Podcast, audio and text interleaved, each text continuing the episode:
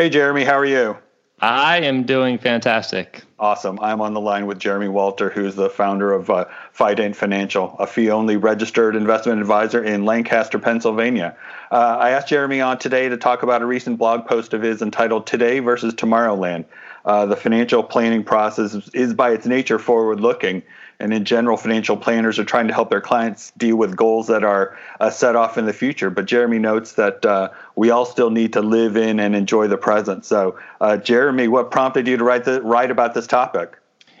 Yeah, well, thanks for having me on. Um, now, I've been a financial advisor for, I guess, coming up on on 13 years, and it was one of the first, you know, prospects or clients that uh, when I was at my old firm, uh, you know, and I still remember this pr- pretty vividly. Um, he came in to uh, to talk with us and had a, a fair amount of uh, substantial savings um, uh, build up.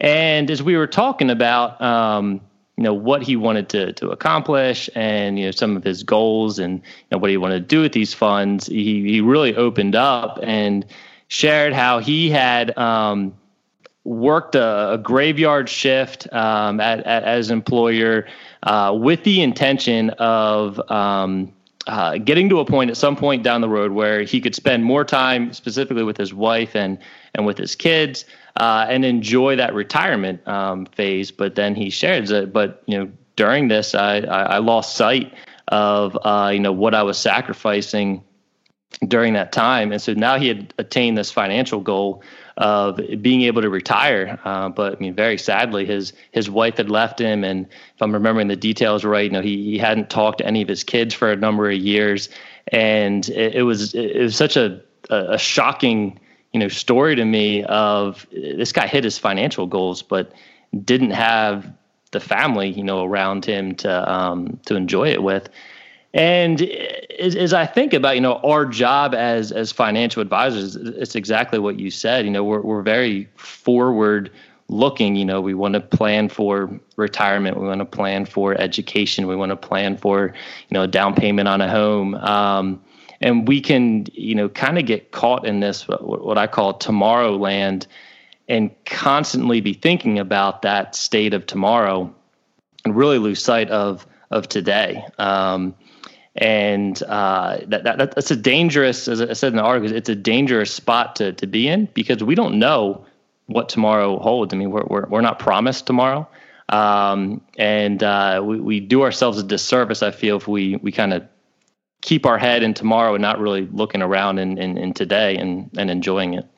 Yeah, no, I think that's absolutely right. My my colleague Kris Venne um, talks about one of the, the great pleasures he has as a planner or as an advisor is to give people in retirement kind of the permission in a certain sense to mm-hmm. be able to live their lives, to be able to spend down uh, you know a lifetime's worth of savings and you know that's that's specific to you know that's a little specific to people who are in retirement but you know i think the point is a little bit more generalizable in in the sense that you know you know life is kind of a set of trade-offs and you know you know focusing on the future to the detriment of the present or their inter- intermediate is a, you know is a danger which you know you kind of highlight yeah and as, as, as i wrote in a, in a follow-up um, post to that article I, I, had to you know almost shame myself um, uh, in this in that you know here i was you know trying to very intentionally um,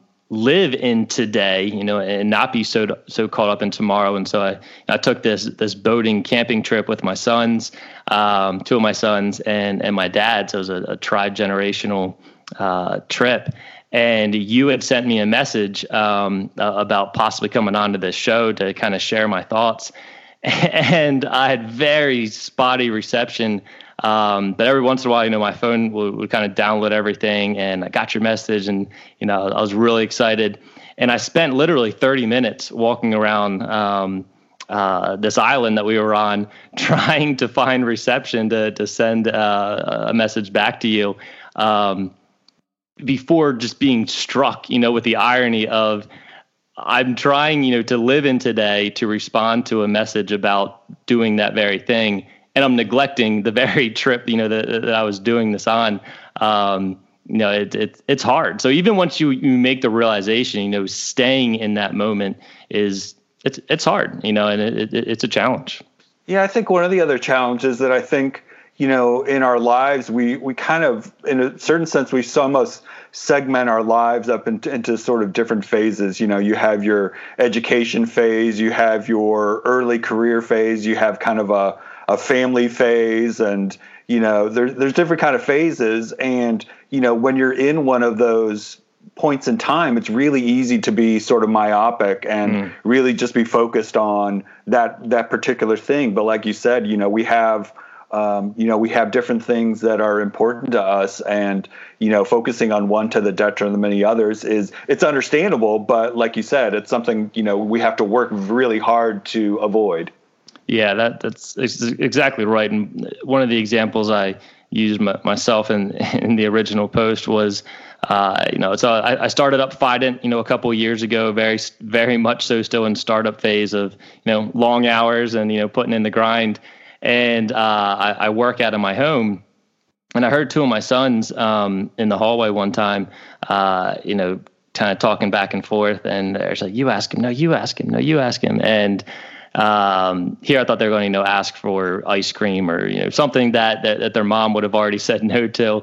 Um, but they finally came in. and They said, "Daddy, will you come out and play with me?" And uh, you know they're five and seven. It was, it was in the middle of the afternoon, so it, it typically you know I'm going to say no to that. But it struck me that they had come to expect me to say no um, to, to to their request to play.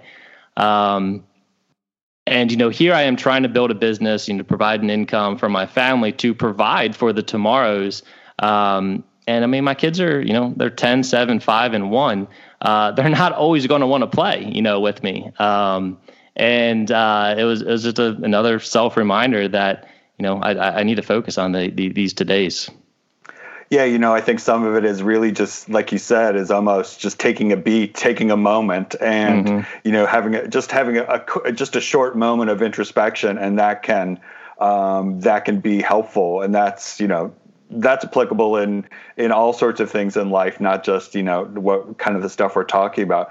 Kind of the, the one the one thing I did want to touch on, and I, I hate to use a cliche, but you know, we kind of talk about I, I, the cliche is actually I think somewhat apt is you know we talk about personal finance is is very much personal. It mm-hmm. is it's really about you know your goals and intentions and things. And I think that's where you know I think that kind of the kind of the rubber meets the meets the road on this topic when it talks about individuals. You know there's no there's no cookie cutter. There's no thing that's right for everyone and and balancing those trade-offs between today, tomorrow spending for today and saving for tomorrow are really all personal. And mm. some of that is, you know, what we talked about is is about introspection, but it's also having um, a third party, somewhat somewhat disinterested third party, who you can bounce these ideas off of, is can be really helpful.